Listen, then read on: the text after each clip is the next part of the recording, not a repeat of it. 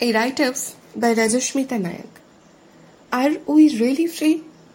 More often, when I think about it, the struggles, the fights, the wars of history, it gives me goosebumps. It boils my blood.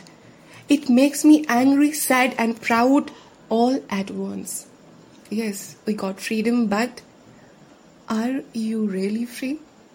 To be more specific, we were only free from the British and from the Mughals, or we can say we are free from the other countries ruling over us.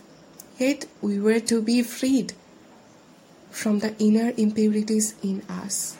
No offense, but even after 75 years of independence, a girl still afraid to walk alone at night in this country where we worship females as goddesses. We still give importance to boys over girls when they both should be equally treated. The country where the people of every religion used to stay happily, used to fight for each other. Now, fighting with each other. We still distinguish people by upper caste, lower caste, touchable and untouchables. We love black color but not black people. The farmers who provide us food are being poor day by day, while the industrialists who sucks our money like a leech, sucks our blood, getting richer every day, the poor being poorer and the rich being richer.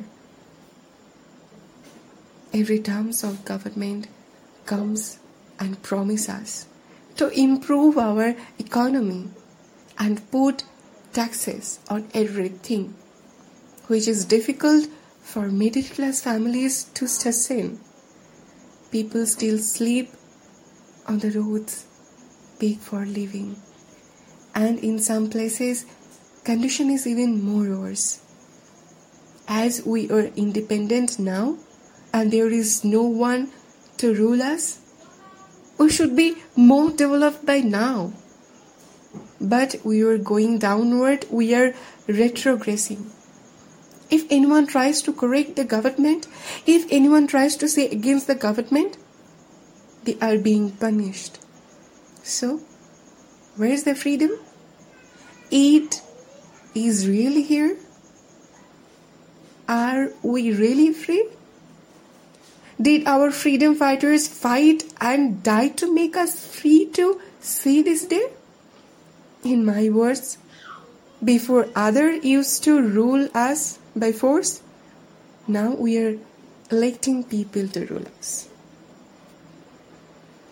Thanking you.